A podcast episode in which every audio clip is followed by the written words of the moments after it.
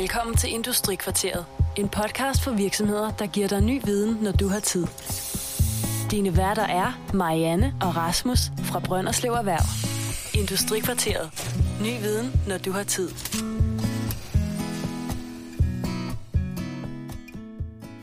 Lasse Thomsen er vores gæst. Lasse ejer firmaet LT Automation, hvor han hjælper virksomheder med automatisering og brug af robotter. Han har arbejdet med automatisering de sidste 25 år.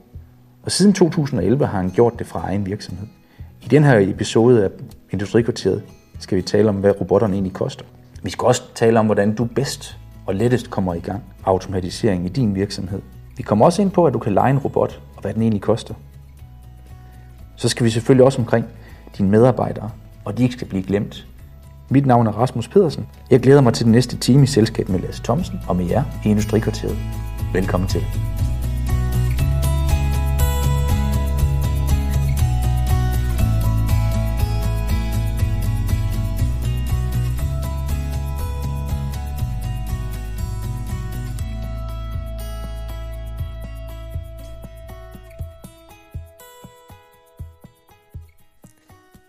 Velkommen til, Lasse.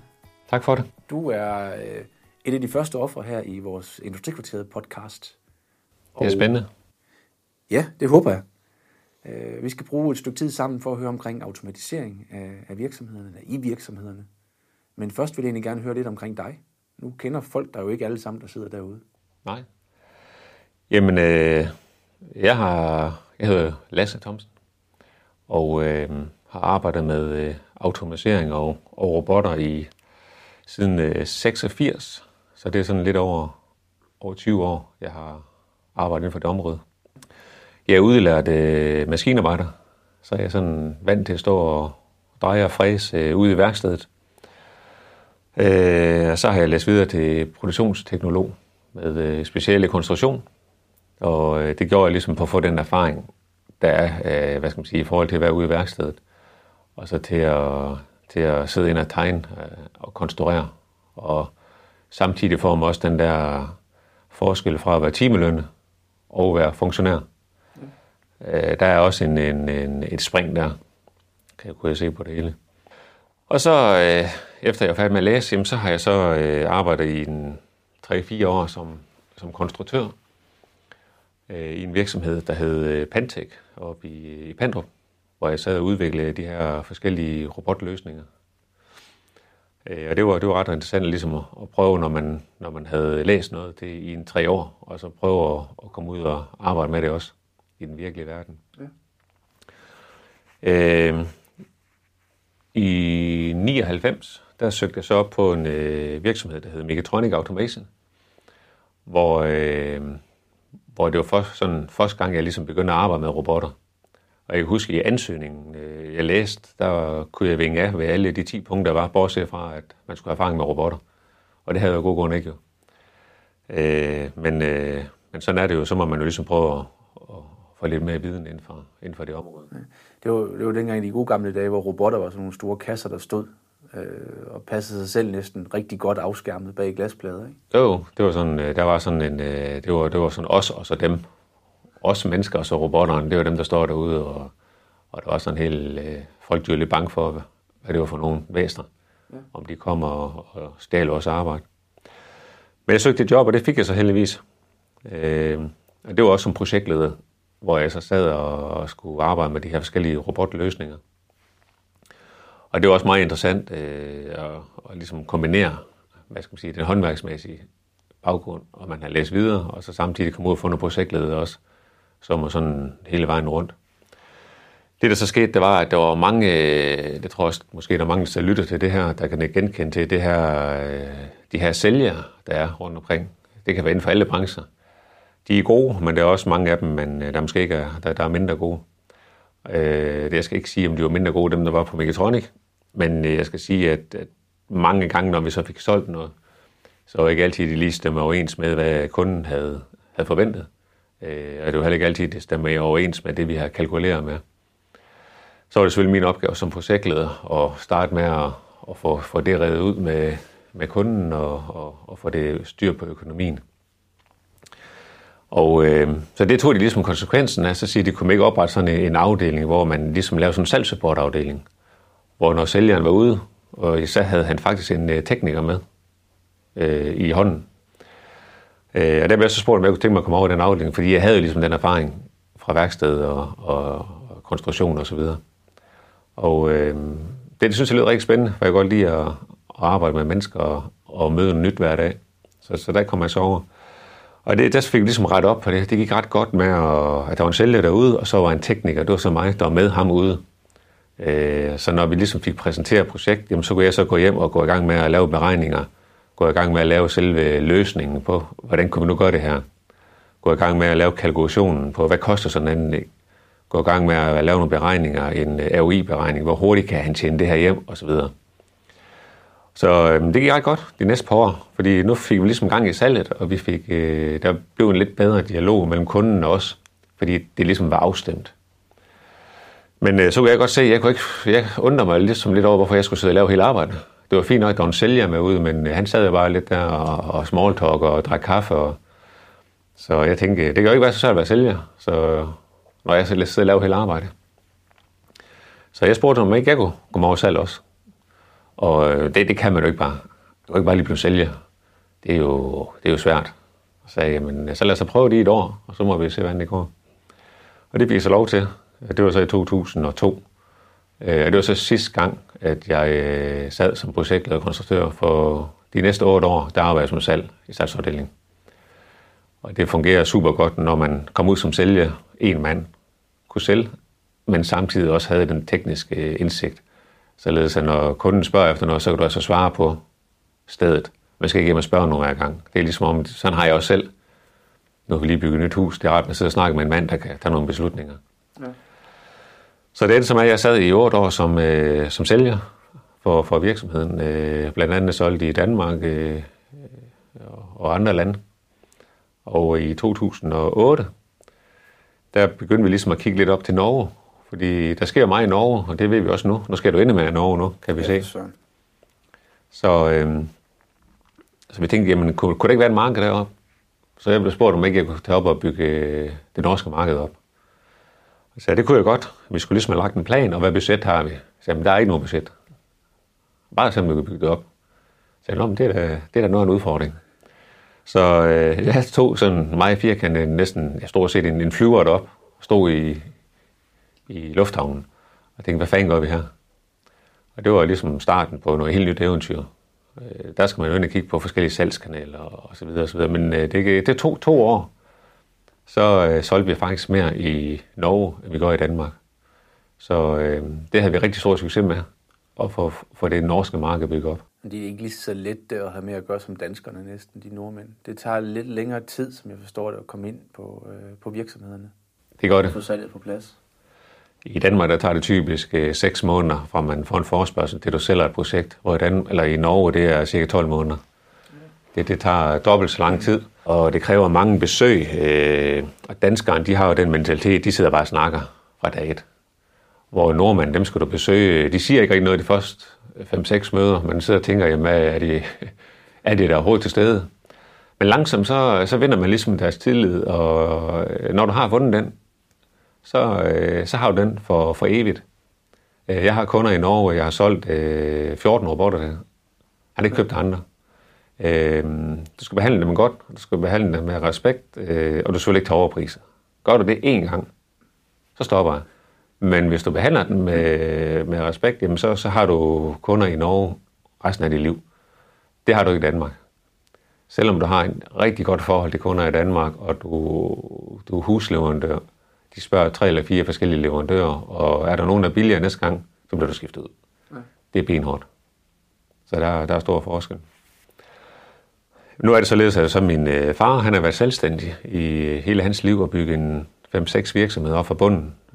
Min lillebror er selvstændig og har 3-4 virksomheder, tror jeg, han har nu. Så det var ligesom lidt, sådan lidt i korten, at jeg også godt kunne tænke mig at være selvstændig. Men lidt ligesom jeg lige har fortalt indledningsvis, så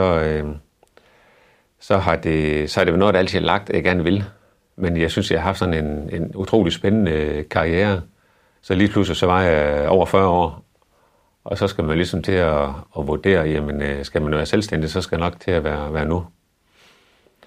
Så derfor tog jeg den beslutning der i 99 og gå ind og lige med, lægge min opsigelse ved min chef og sige op ved et job, hvor jeg havde en rigtig, rigtig god løn. Jeg havde firmabil, jeg havde pension, jeg havde sundhedsordning. Jeg havde muligheder for at udvikle mig helt vildt, men jeg ville bare så gerne være selvstændig. Så det var jo et meget svært valg. Og fra dag et, du stod uden sikkerhedsnet i forhold til der, hvor jeg kom fra. Og det var ikke, fordi jeg var utilfreds. Jeg hører mange iværksættere, de er utilfreds med deres job og så videre. Det var jeg ikke. Jeg kunne sagtens være der 20 år mere. Ja. Det vi plejer at sige, det er, at iværksætter, det bliver man af tre grunde. Den ene, det er nød, og den anden, det er lyst, og så er der det sidste, der gør det i trods. Ja. Der er du så nok ligget mest i lyst, kan du kunne. Ja, det har jeg. Det var lyst. Ja, men det har jo også været, jeg forestiller mig, når man er i en stor virksomhed, så er det meget, at du bliver specialiseret. Ja. Og det er nogen, der er rigtig glade for. Ja. Der er også andre, der ikke er så glade for det. Præcis.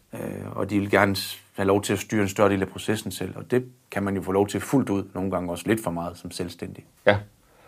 Og det er faktisk lige det rigtigt, det du siger, fordi det var jo noget af det, min fordel på Megatronic, det var, at jeg var ikke specialiseret. Jeg, som sagt, havde arbejdet i stort set alle afdelinger i virksomheden, og kunne gøre, hvad jeg ville. Så det gjorde jo også, at jeg var meget fleksibel. Men jeg kunne stadigvæk se, at når vi alle sammen arbejdede, og det var heller ikke arbejde til 37 timer, det var jo rigtig meget overarbejde, 60-70 timer om ugen. Og havde et stort budget, og når vi så nåede året, og alle var glade, jamen næste år skulle bare nå endnu mere. Så var jeg ligesom begyndt at tænke, at det kunne måske være rart nok, at man arbejder så meget, det var fint, men man så trods alt fik den belønning selv, fordi det var ens egen virksomhed. Og så er det heller ikke nogen hemmelighed. Jeg synes, jeg havde en hel masse ting, som jeg mener, der kunne gøres meget bedre og anderledes, i hvordan man driver en virksomhed. Og det er jo lidt lettere, trods alt, når man er selvstændig. Så kan man tage præcis de beslutninger, vi vil. Ja, det har jeg jo så heller aldrig fortrudt. Så i 99 gik jeg ind og sagde op, og så startede jeg så LT Automation. Nej, ikke i 99, 09, ikke? Jo, undskyld, i 2009 startede LT Automation. Og så startede vi op der med, og det var ligesom der, jeg har set på Megatronic, at udfordringen der, det var, at der var mange af de virksomheder, vi kom ud til, de havde ligesom den, jeg tror også, man selv kan det genkende til, hvis man sidder og lytter til det her. Når man skal ud og købe et eller andet nyt, så har man ikke nogen erfaring med det. Jamen, så går man ud og undersøger markedet, og lige pludselig sender det med, at man bliver måske lidt mere forvirret, end man var til at starte med, fordi der er så mange muligheder i dag. Ja. Og det er også det, mange af de kunder, jeg kom ud til ved Megatronic, der sagde til mig, at nu har vi vil gerne have en robot, og vi har snakket med 3 eller 4 forskellige leverandører, og der er næsten 3 til 4 millioner kroner forskel på det samme, vi spørger om. Så vi ved ikke helt rigtigt, hvad er det, vi skal vælge. Og jo flere, der ligesom gik og sagde det til mig, jo mere kunne jeg se, at der var et behov i markedet, for ligesom at der var nogen, der kunne hjælpe de kunder sådan uvilligt med at sige, jamen, hvad er det for nogle muligheder, der er, når I skal købe de her robotter her. Og det var ligesom det, der var starten, dengang jeg startede op. Det var ligesom det, jeg ville. Det var at være sådan en rådgivningsvirksomhed, der kunne hjælpe virksomheder med at undersøge, hvilke muligheder de har, når de skal automatisere. Jeg var på DIRA-messen, automatiseringsmesse i Aalborg sidste år. Og det var også en af de ting, der slog mig, da jeg gik rundt. Det var, at du har masser af enheder, der står der. Og de ser, mange af dem ser ens ud. Det er ikke sådan lige til at se forskel på dem. Og medmindre man har et meget, meget specifikt, konkret opgave, der skal løses, så er det så svært at forholde sig til det andet, end at de ser meget spændende ud, og er snabelformede, eller armformede, eller står i en kasse. Men det mangler det der med, når først begejstring for det har lagt sig, og sige, jamen, hvad for en enhed skal jeg have, og hvad er mit behov egentlig? Altså kunne lave omregningen fra funktion og behov, til hvad man skal stå og have i hånden for produkt. Jamen præcis. Det er også det, jeg oplever mange, der stod med den udfordring. Og det var faktisk i 2007, det er så lige et lille sidespring, men der var jeg så faktisk, der byggede vi nyt hus selv. Ja. Og der stod vi selv i samme situation, hvor man skulle ud og bygge et nyt hus, og vi spurgte også 3-4 fire forskellige leverandører. Der var også stor prisforskel på et hus, der var 170 kvadratmeter. Det var utroligt, det var stor forskel. Så det vi gjorde, det var, at vi hyrede sådan en byggeingeniør til at hjælpe os med at kigge de her sager igennem og ligesom rådgive os. Ja. Det kostede, jeg tror, det var 25.000 ud af et hus til 3 millioner. Så jeg ser tilbage til, det var de bedste penge, jeg gav i det projekt. Fordi han kunne ligesom hjælpe os med at sige, at det kan godt være et hus, de ligner hinanden, men hvordan skal indretningen være og alle de her ting her. Og det er også det samme, vi gør med robotterne. Men det startede vi så med. LT Automation med at rådgive de her virksomheder. Og det gik rigtig godt. Det endte så med, at jo mere vi rådgav, jo mere tættere forhold fik vi så også til vores kunder. Så lige pludselig så var nogen, der sagde, nu kender vi jer rigtig godt, og vi ser, at vi står for. Kunne vi ikke købe den her robotløsning af jer? Fordi så vi ved, I er gode, I er troværdige, og vi kan regne med, hvad I siger. Og så sagde man selvfølgelig nej. Men jo flere af det, som begynder at gå og sige det, kunne vi også godt se, jamen der var jo behov for at vi kunne levere de her løsninger. Det kunne den i stedet for. Og det, efter et par år gik vi så i gang med det, hvor vi ligesom sagde, jamen vi kan rådgive de kunder, der spørger på løsninger. Og hvis ud fra vores materiale, så kan de gå videre med det selv, eller de kan så spørge, om vi vil levere det løsning til dem. Og det er det, vi har gjort her de sidste par år. Så det er ud fra ikke egen produktion, men ud at plukke, hvem der skal lave det? Ja, det er det. Jeg tror på, at i Danmark, der skal man, for at vi kan overleve i dansk industri, så skal man lave det man er bedst til. Man skal passe på ikke at sprede sig for meget. Det har jeg set rigtig, rigtig mange virksomheder gøre. Så det vi vil i LT Automation, det er, at vi er gode til at finde på løsninger og styre projekter. Vores mål er ikke at have 100 mand, der går ud i værkstedet og går og laver robotter. Fordi der er alle mulige andre, der er gode til det. Så vi vil hellere styre dem, og så køber vi de her forskellige ydelser ude ved nogle af vores samarbejdspartnere. Så vi er lidt mere fleksible. Og det drejer sig også om, når vi køber forskellige produkter ved vores underleverandører. Nu kan man se, at Hoster Industries i Hjallerup, de har lige investeret i 8 millioner, tror jeg, i en ny laserskærer. Jamen, de har det nyeste udstyr. Det er præcis det, de er gode til. Så bedre for os at købe de steder, der er nogen, der har udstyret, og så laver det, vi er gode til. Og det tror jeg, der er mange flere, der kan lære af. Der er en ting, jeg gerne vil spørge dig om også egentlig. Hvorfor skal vi automatisere i Danmark? Jamen, det er jo et rigtig godt spørgsmål, som jeg også bliver ofte stillet af rigtig mange forskellige personer og virksomheder. Men som jeg ser det, så er det jo ingen tvivl om, at altså robotter, de styrker Danmark som produktionsland. Og jeg er også sikker på, at automatisering, eller robotter og evig automatisering, det er altafgørende forudsætning for, at vi kan producere i Danmark. Altså hvis dansk industriproduktion de skal overleve, så handler det om, at vi investerer i robotter og automatisering. Man kan jo sige, at det er faktisk kun hver femte virksomhed med mindre end 50 ansat, der har installeret robotter. Og det er jo ikke ret meget. Men hvis man så ser på antallet af robotter i industrien, det er faktisk steget fra omkring 2.500 robotter i alt i 2003 til i dag her i 2014, der er der 6.500 robotter. Så det er faktisk en stigning på 150%. Det er jo trods alt ret godt. Ja. Og man kan sige her sidste år, i 2013, der blev der installeret lige omkring 500 robotter i alt. Og man kan sige, 6.500 robotter, det er jo som sagt det, der er i alt i dansk industri. Og det er jo rigtig mange. Omvendt kan man sige, at sådan et som Fanuc, der er verdens største robotproducent, de laver altså 6.500 robotter om måneden på deres fabrik. Ja. Så på den måde er vi langt bagud med automatisering med robotter i Danmark, og der er stor behov endnu. Og man kan sige, at med de priser, robotter er kommet ned i, så er det virkelig rentabelt for virksomheder helt ned til 2 eller 3 mand ansat. En almindelig robot i dag, den koster omkring 150.000 kroner. Og som noget helt nyt, så er der faktisk mulighed for, at man kan leje en robot helt ned til 5.000 kroner om måneden. Og man skal jo ikke regne ret meget for at se, at man får ikke ret mange medarbejdere for 5.000 kroner om måneden. Og den kan køre i 3 skift, sådan en robot der. Jeg har en rigtig god sag, en rigtig god projekt, vi har arbejdet med for en virksomhed, som der faktisk har formået at automatisere rigtig meget. De ligger i Danmark, og de tjener rigtig gode penge. Og alt outsourcing, de har, det er de simpelthen valgt at tage hjem igen. Virksomheden, den har produktion i USA, Slovakiet og Kina. Og hvis man ser i dens produktion i Danmark, der har de en kostpris på 4,5 kroner per minut. Altså det koster virksomheden 4,5 kroner i minuttet at producere på deres fabrik i Danmark. På deres fabrik i USA, der koster det 2 kroner i minuttet.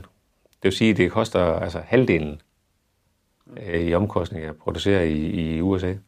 I Slovakiet på deres fabrik, der har de regnet ud, der har de en pris på 80 øre i minuttet. Og i Kina, på deres fabrik, der har de en pris på 50 øre i minuttet. Så man kan jo sige, at man kan spare sig selv. Hvis det var min virksomhed, hvor vil jeg så lægge den produktion hen? Der er jo stor spring fra 50 øre til 4,5 kroner. Ja. Så umiddelbart så jeg jo lægge den i Kina, for det handler om at tjene penge. Afhængig af hvor langt væk det er. Altså, Slovakiet er jo ikke så langt væk. Det er kort tur i flyveren, tænker jeg også. Det er kort tur, men det er jo de tal, der gør, at det er et ret skræmmende billede af, hvad den danske industri den går i møde. Men virksomheden her, de har faktisk formået at automatisere så meget, at det er rentabelt for dem at producere i Danmark. Så det er det, der er vigtigt. Ja. Og så vil jeg så slutte af med at sige, at en anden ting, man også skal kigge på, ud over timeprisen, jamen det er jo faktisk, at vi arbejder ca. 1650 timer om året, en gennemsnitlig lønmodtager i Danmark.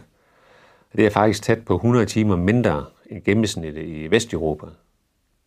Og 172 timer mindre om året end en østeuropæer lønmodtager. Ja. Så det er ikke kun timeprisen. Vi arbejder faktisk også langt mindre den danske lønmodtager. Så derfor blev vi nødt til at gå ind og gøre et eller andet, for at vi stadigvæk kan producere i Danmark. Ja. Nu nævnte du, at man kunne leje en robot. Hvor kan man gå ind og leje en robot? Ja, du kan blandt andet leje en robot til 5.000 kroner om måneden ved de her Universal Robot, som der er en danskbygget robot. Ja. Der er de lavet, i stedet for at du giver 150.000 kroner for at købe den, jamen, så kan du faktisk gå ind og leje den om måneden i 3, 6 eller 12 måneder. Hvis du kun har 3 måneder, jamen, så har du den, og så afleverer du den tilbage igen. Ja. Får man så stadig en eller anden form for instruktion i den? Eller ja, er det bare sådan, okay? Du får et kursus i den. Så tager det kun en time, så kan du programmere sådan en robot der. Ja. Så det er de store succes med. Hvordan definerer du egentlig en robot? Fordi når jeg tænker robotter, så tænker jeg jo Star Wars. Men jeg ved, at elkedlen og kaffemaskinen er et eller andet sted også robotter. Ja, altså en robot, det er jo en per definition en, der består af 4 eller 6 servomotorer, der kan arbejde sammen i et koordinatsystem. Sådan helt firkantet, teoretisk sagt. Så der røg min kaffemaskine altså? Der røg kaffemaskinen og robotstøvsugeren næsten, men det er en robot. Ja. Der er også mange af vores kunder, der siger, at de allerede har robotter, og så har de sådan en eller anden XY-bevægelse, der står og kører, og det har jo ikke ret meget med en robot med at gøre. Men sådan er det jo nogle gange. Altså det er automatisering, maskinautomatik? Det er så maskinautomatisering, ja. Men de ser det som en robot. Ja. Og det er også fint nok. De få steder, jeg selv har stået ved sådan nogle, der har det mest været de klassiske. Hvad var det, jeg stod ved på ET19, har jeg stået med behandling af bølgeplader, hvor det også bare var bevægelsen frem og tilbage. Der var det en lang maskine, der stod, hvor man så satte en palle ind i den ene ende, og så tog en palle ud af den anden ende. Ja. Og så er de blevet overfladebehandlet undervejs. Lige nok det, ja. Når det er mere glidende bevægelser, er der... At det taler om en robot, ja. Ja. Det er det. Okay. Og man kan sige, at som også lige har været inde på, at det er jo, at robotterne er blevet, de er blevet langt lettere at programmere. Og de er så også blevet billigere, som vi har hørt. Men det nye, der kommer til dem nu, som vi arbejder rigtig meget med, det er jo det her, man kan sige, en robot, den kan jo ikke se, ligesom mig og dig og andre, der sidder og lytter her, vi kan jo se ud af vores øjne. En robot kan ikke se, så det vil sige, du skal jo fortælle robotten præcis, hvor er det, den nogle gange skal lave. Ja. Og det allerede der gør det jo, at det kræver tid fra et menneske, heldigvis indtil videre. Men fremtiden, eller det er ikke engang fremtiden, for den robot, vi så bygger til blodprøven, der har vi faktisk udviklet et øje. Vi har sat på robotten, så robotten kan se, hvor er de her blodprøver henne. Og det er selvfølgelig en teknologi, som vi vil bruge i andre ting også. Man kan jo næsten ikke forestille sig, hvor man ikke kan bruge det. Altså, så det gør, at du skal ikke overprogrammere robotten. Den finder selv ting, hvor de ligger henne. Det er det, man kalder 3D-benpicking vision. Ja. Og det gør bare, at jeg tror, at der vil blive installeret endnu flere robotter i fremtiden i dansk industri. Fordi det gør, så bliver vi endnu mere fleksible end hver i dag. Når du går ind og hjælper med automatisering, er det så egentlig kun produktionsvirksomheder, du har fat i? I starten, det var kun produktionsvirksomheder, vi havde fat i der. Men her på det sidste års tid, halvanden år, der er vi kommet rigtig meget ind i sundheds- og velfærdsteknologi, sygehusvæsenet, hvor der er rigtig mange, der er stort behov for at automatisere inden for den branche. Der er vi så kommet ind, hvor vi er ved at bygge nogle robotter til Aalborg sygehus, der skal håndtere blodprøver. Og nu er vi lige skal til at arbejde på et projekt her om en uges tid, hvor vi skal komme med et oplæg til en ny sterilcentral, der skal automatiseres i Danmark. Ja. Og der kan jeg jo se, at der er jo et kæmpe behov i Danmark, fordi det er bare således, at vi bliver flere og flere mennesker. Problemet er, at vi bliver færre og færre til at tage os af de mennesker. Så derfor er der jo alt andet lige et rigtig stort behov for at automatisere specifikt inden for den branche.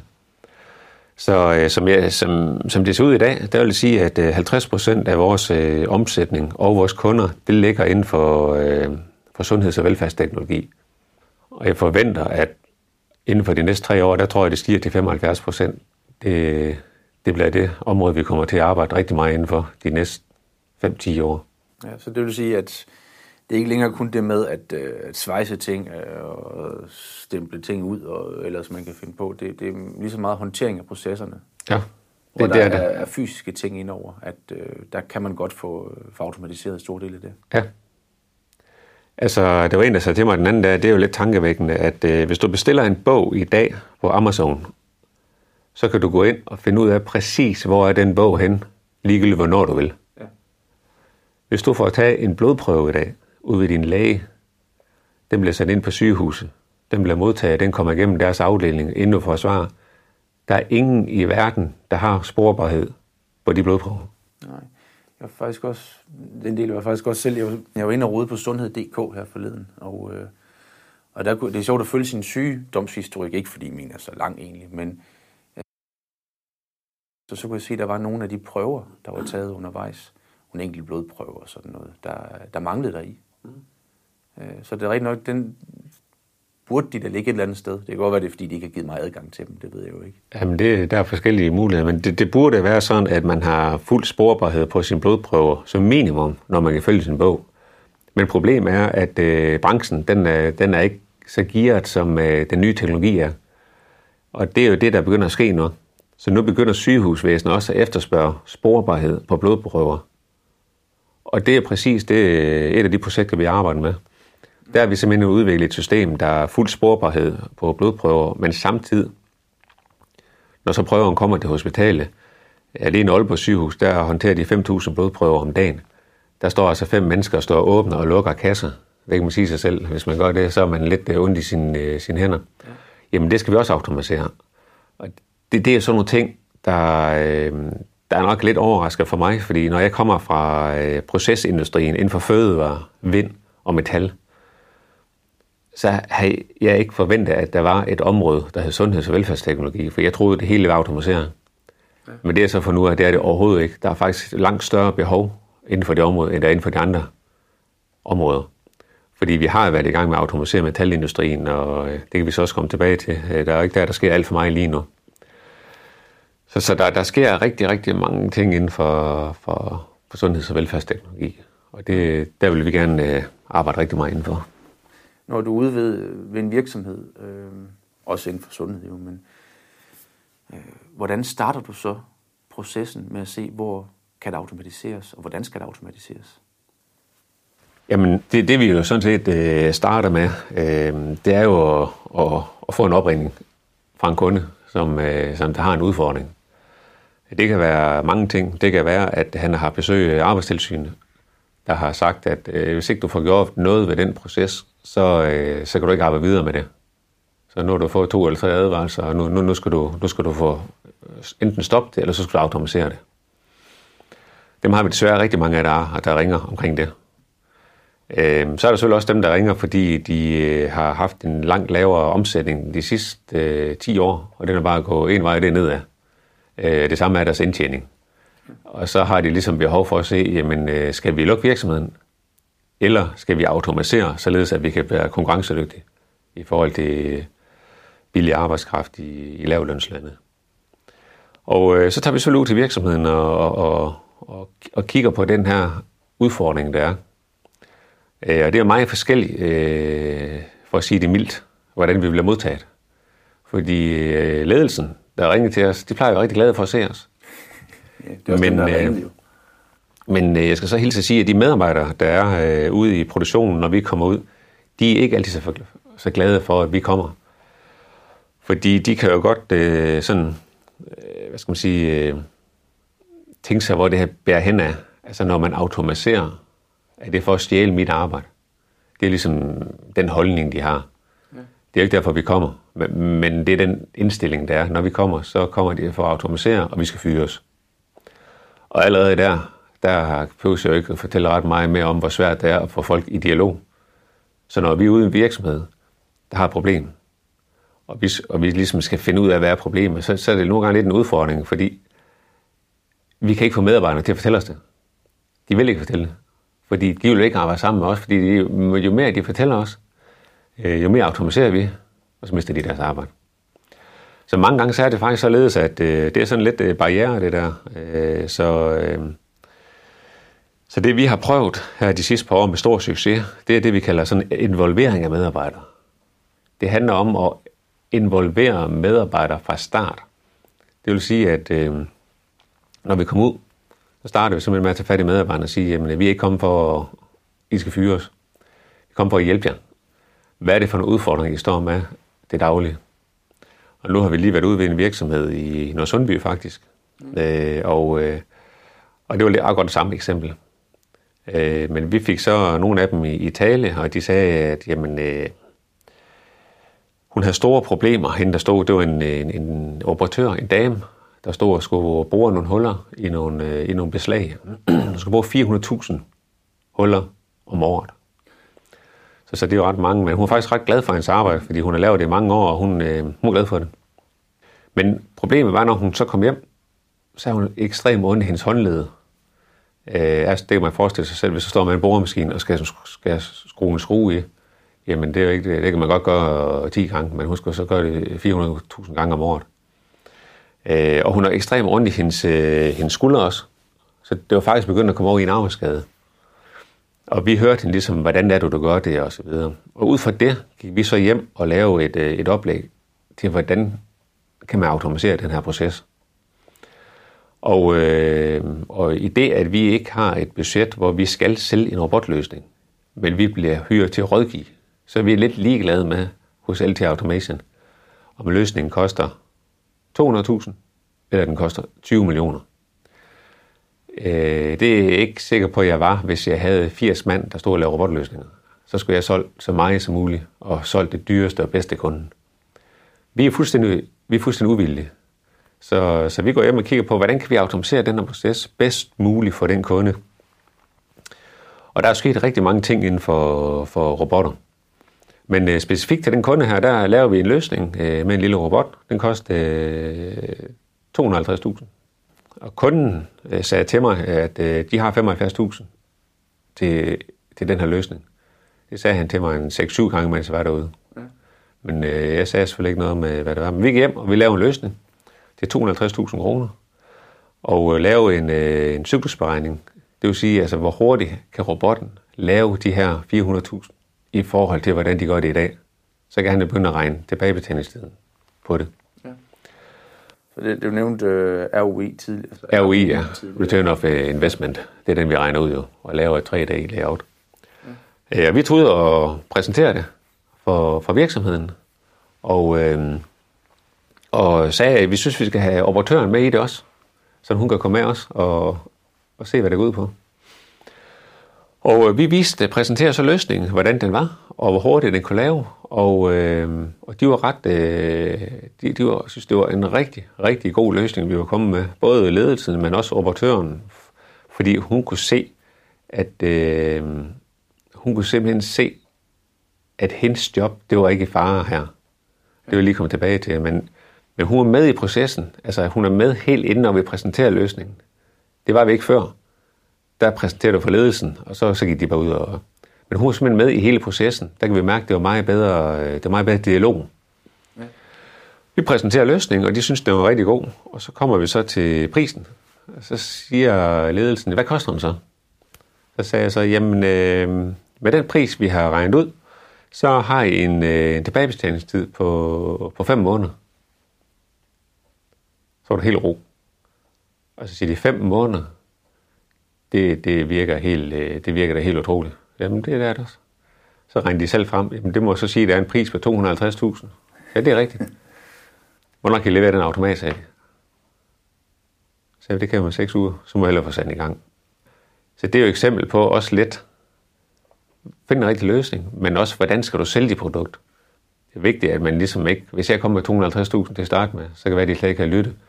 De blev synes, det var en god løsning. Og de kunne se på en tilbagebetalingstid på 6 måneder, jamen så var det faktisk dyrere for dem ikke at investere i den. Så de købte robotten, og vi har fået den sat op derude. Og her for en måneds tid siden var jeg så lige derude for at se, hvordan det gik. Og det bedste i hele det her forløb her, det var, at dengang jeg så hende, operatøren, og hun så mig. Det gigantisk smil og glæde, hun stod med. Det var det hele værd. Fordi i forhold til den, jeg lige startede med at sige, hvor jeg kom, hvor de ikke ville snakke med os. Ja. Og jeg gik hen til hende, og hun sagde, at der er 2 ting, der er godt der. Den ene ting ved den her nye robot, det er, at jeg laver dobbelt så meget om året, som jeg gjorde før. Hun laver så 800.000. Robotten kunne lave mere, end hun kunne. Og hun har ikke ondt i hendes skuldre mere og håndled. Fordi det var robotten, der stod og lavede alle det tunge arbejde. Men hun stod stadigvæk med maskinen og lavede noget arbejde. Men det var ikke det tunge arbejde. Nej. Så man kan sige, at det er jo det, der handler om. Det er at få medarbejderne med. Og få i dag finde en løsning, hvor vi faktisk kan automatisere uden at fyre folk i Danmark. Og så lave det dobbelt af, hvad hun kunne før. Ja. Det kunne vi ikke før, fordi det var for dyrt. Men det vil sige, at det er enkeltdelen, I går ind og finder, når det er. Altså I slår ned på et enkelt område. Det gør vi. Det er ikke noget med, I tager virksomheden fra... Det kan vi også stolen godt gøre. Kommer ind og så til det endelige produkt ruller ud i... Det har vi også mange eksempler med, vi har arbejdet med. Okay. Men det her, det var specifikt et bestemt produkt, vi skulle automatisere. Altså vi kan også... typisk går vi også ind simpelthen, hvor vi får en opgave, hvor vi får at vide, at vi skal løfte tag af virksomheden og kigge ned på helt fra stålet kommer ind, til det kommer ud. Hvordan kan du automatisere den proces der? Ja. Så det er det, vi også ind og gør. Så en nysgerrighed, hvad er den mindste virksomhed, du arbejder med? Jeg tror, at den mindste virksomhed, jeg arbejder med, det er en, der hedder Niels Alfreds smede maskinværksted, hvor de er 2 eller 3 medarbejdere. Der var vi faktisk inde og lave sådan et produktionsflow, optimere hans produktionsflow, fra han fik hans produkter ind, til det kom ud. Det er den mindste. Den største, det er så Grundfos og Danfoss, og den duer der, så der er stor spredning.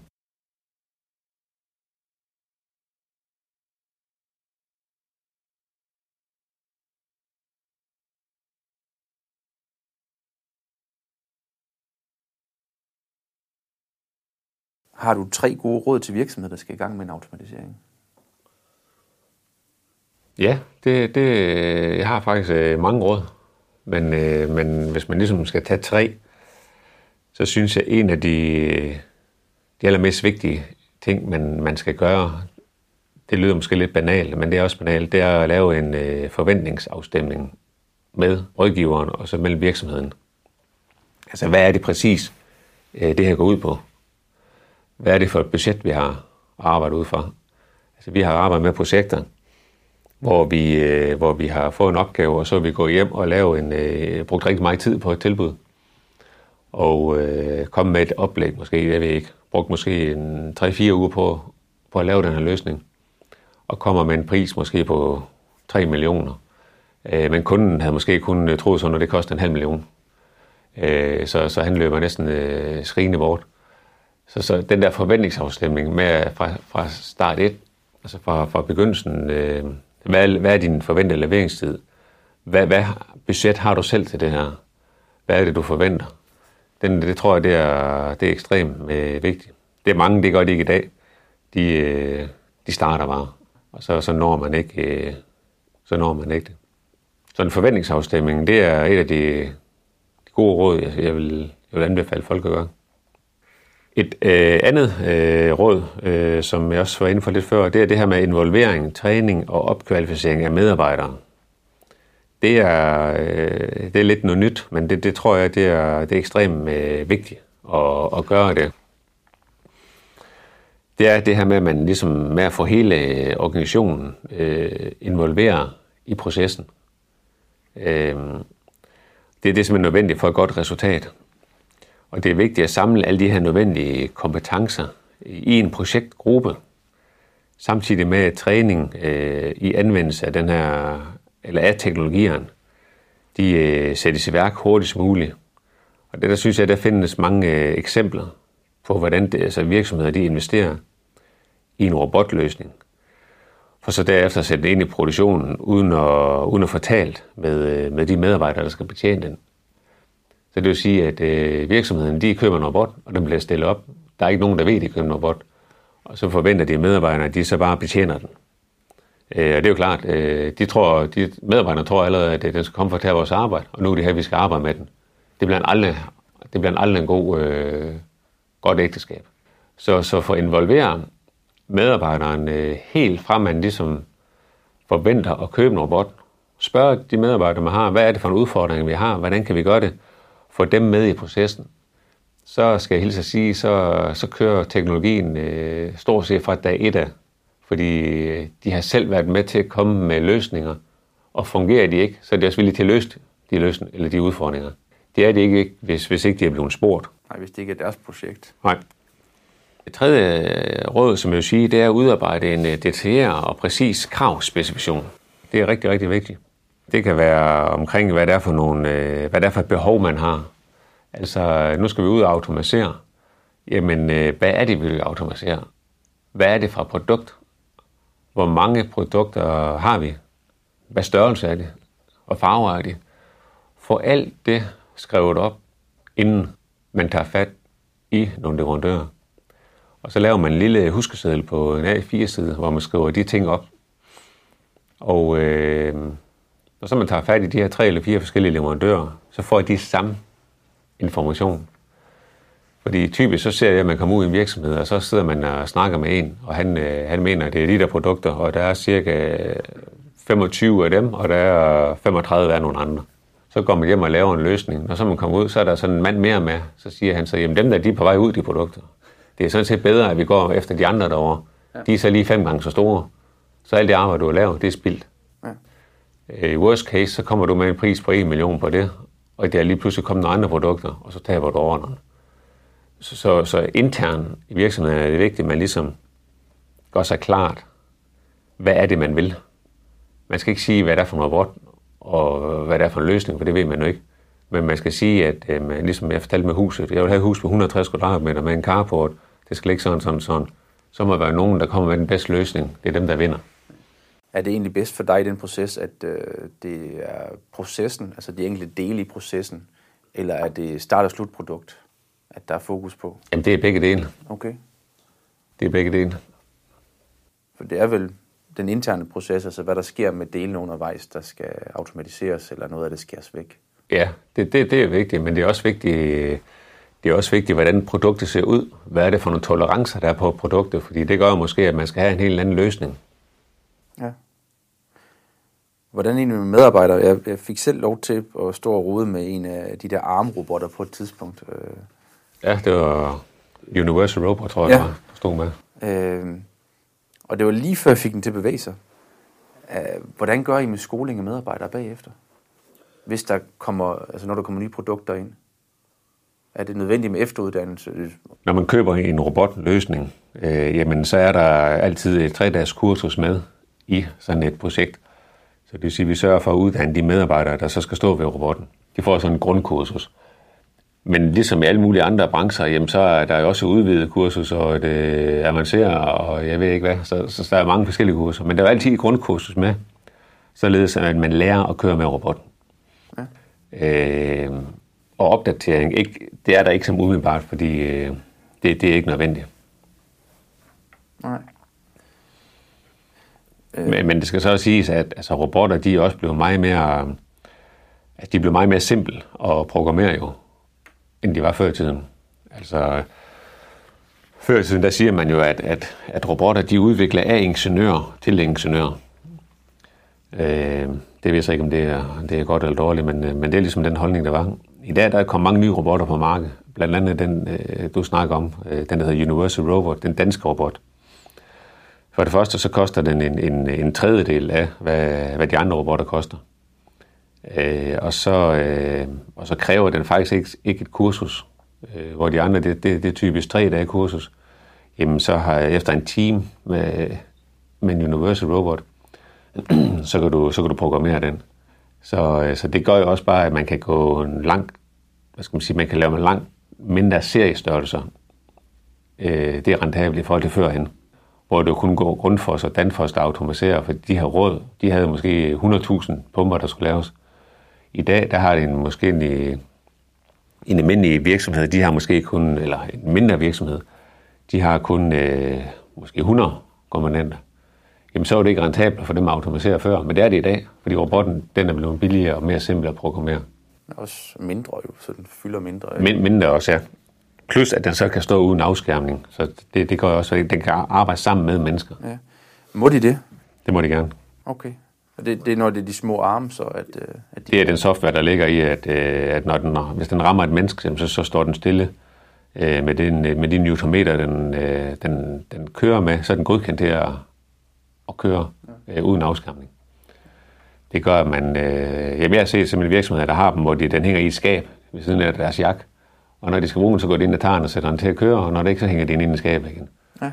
Så det er meget, meget fleksibelt. Det er ved siden af boremaskinen derinde. Præcis.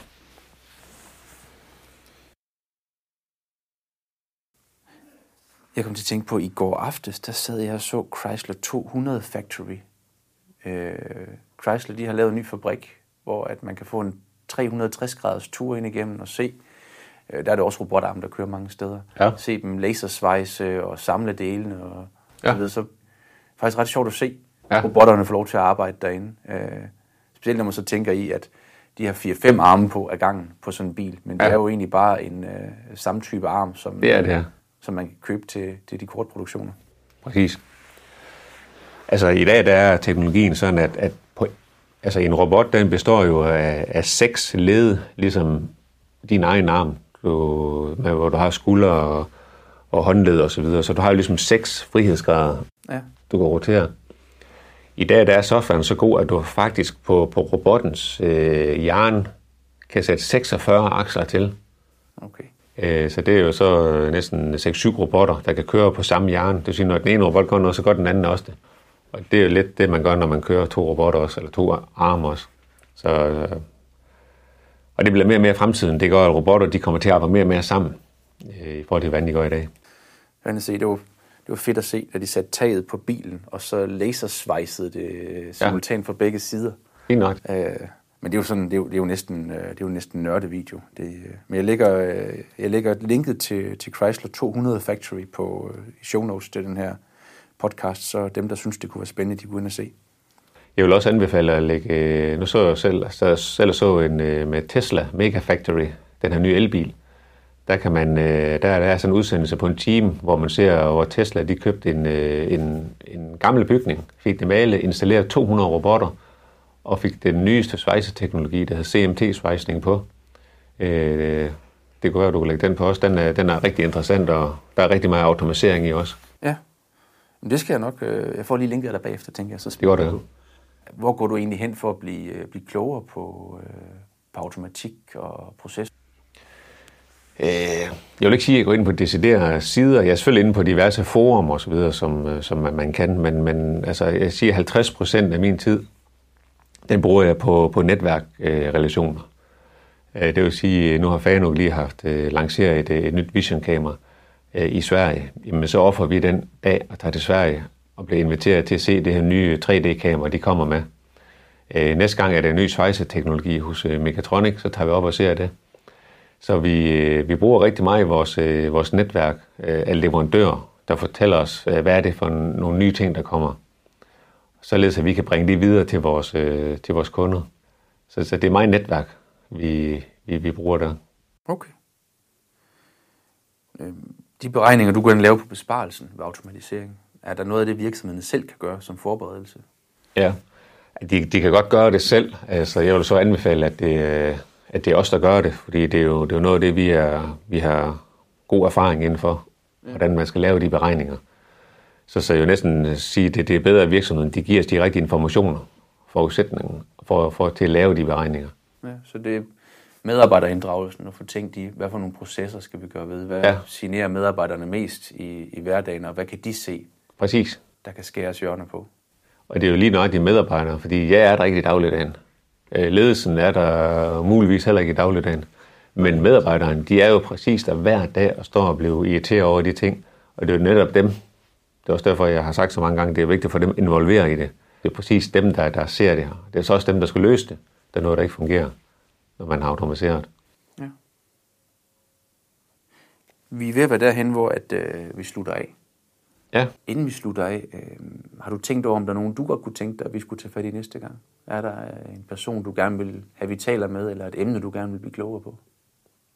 Jeg kunne måske godt tænke mig at høre lidt omkring, der er jo meget af de her sociale medier, hvordan virksomhederne, de kan, altså hvordan skal virksomhederne bruge dem? Altså jeg er selv på Facebook og LinkedIn og Twitter og så videre, som nok også mange andre er, men jeg kunne måske godt tænke mig, at hvis der var nogen, der er lidt stærkere på, hvordan kan man bruge det mere effektivt og virkelig få noget ud af det. Ja. For mange af dem, jeg snakker med os, der er selvstændige, jamen de er også der, men man bruger det ligesom man nogle gange gør. Men jeg tror, at hvis man... Jeg godt tænke mig at høre, om der er nogen, der har meget mere erfaring med sådan noget, hvordan man kan gøre det. Ja. Jamen, jeg vil gå på jagt. Hvis du kommer i tanke om et navn, så sender du det bare. Jeg vil gerne sige tak for den her gang, Lasse. Det var faktisk lærerigt. Det var rart at få sat sig ned og få taget tiden til at få snakket det her mere igennem. Det var godt. Tak for nu. Selv tak. Du har lyttet til Industrikvarteret. Industrikvarteret produceres af Brønderslev Erhverv og sendes gratis til inspiration for dig. Vil du høre tidligere episoder, kan du hente dem på brønderslevererhverv.dk eller iTunes. Der kan du også abonnere på dem som podcast. Du kan kontakte os på erhvervs@99 3x45.dk eller på telefon 99 45 52 00.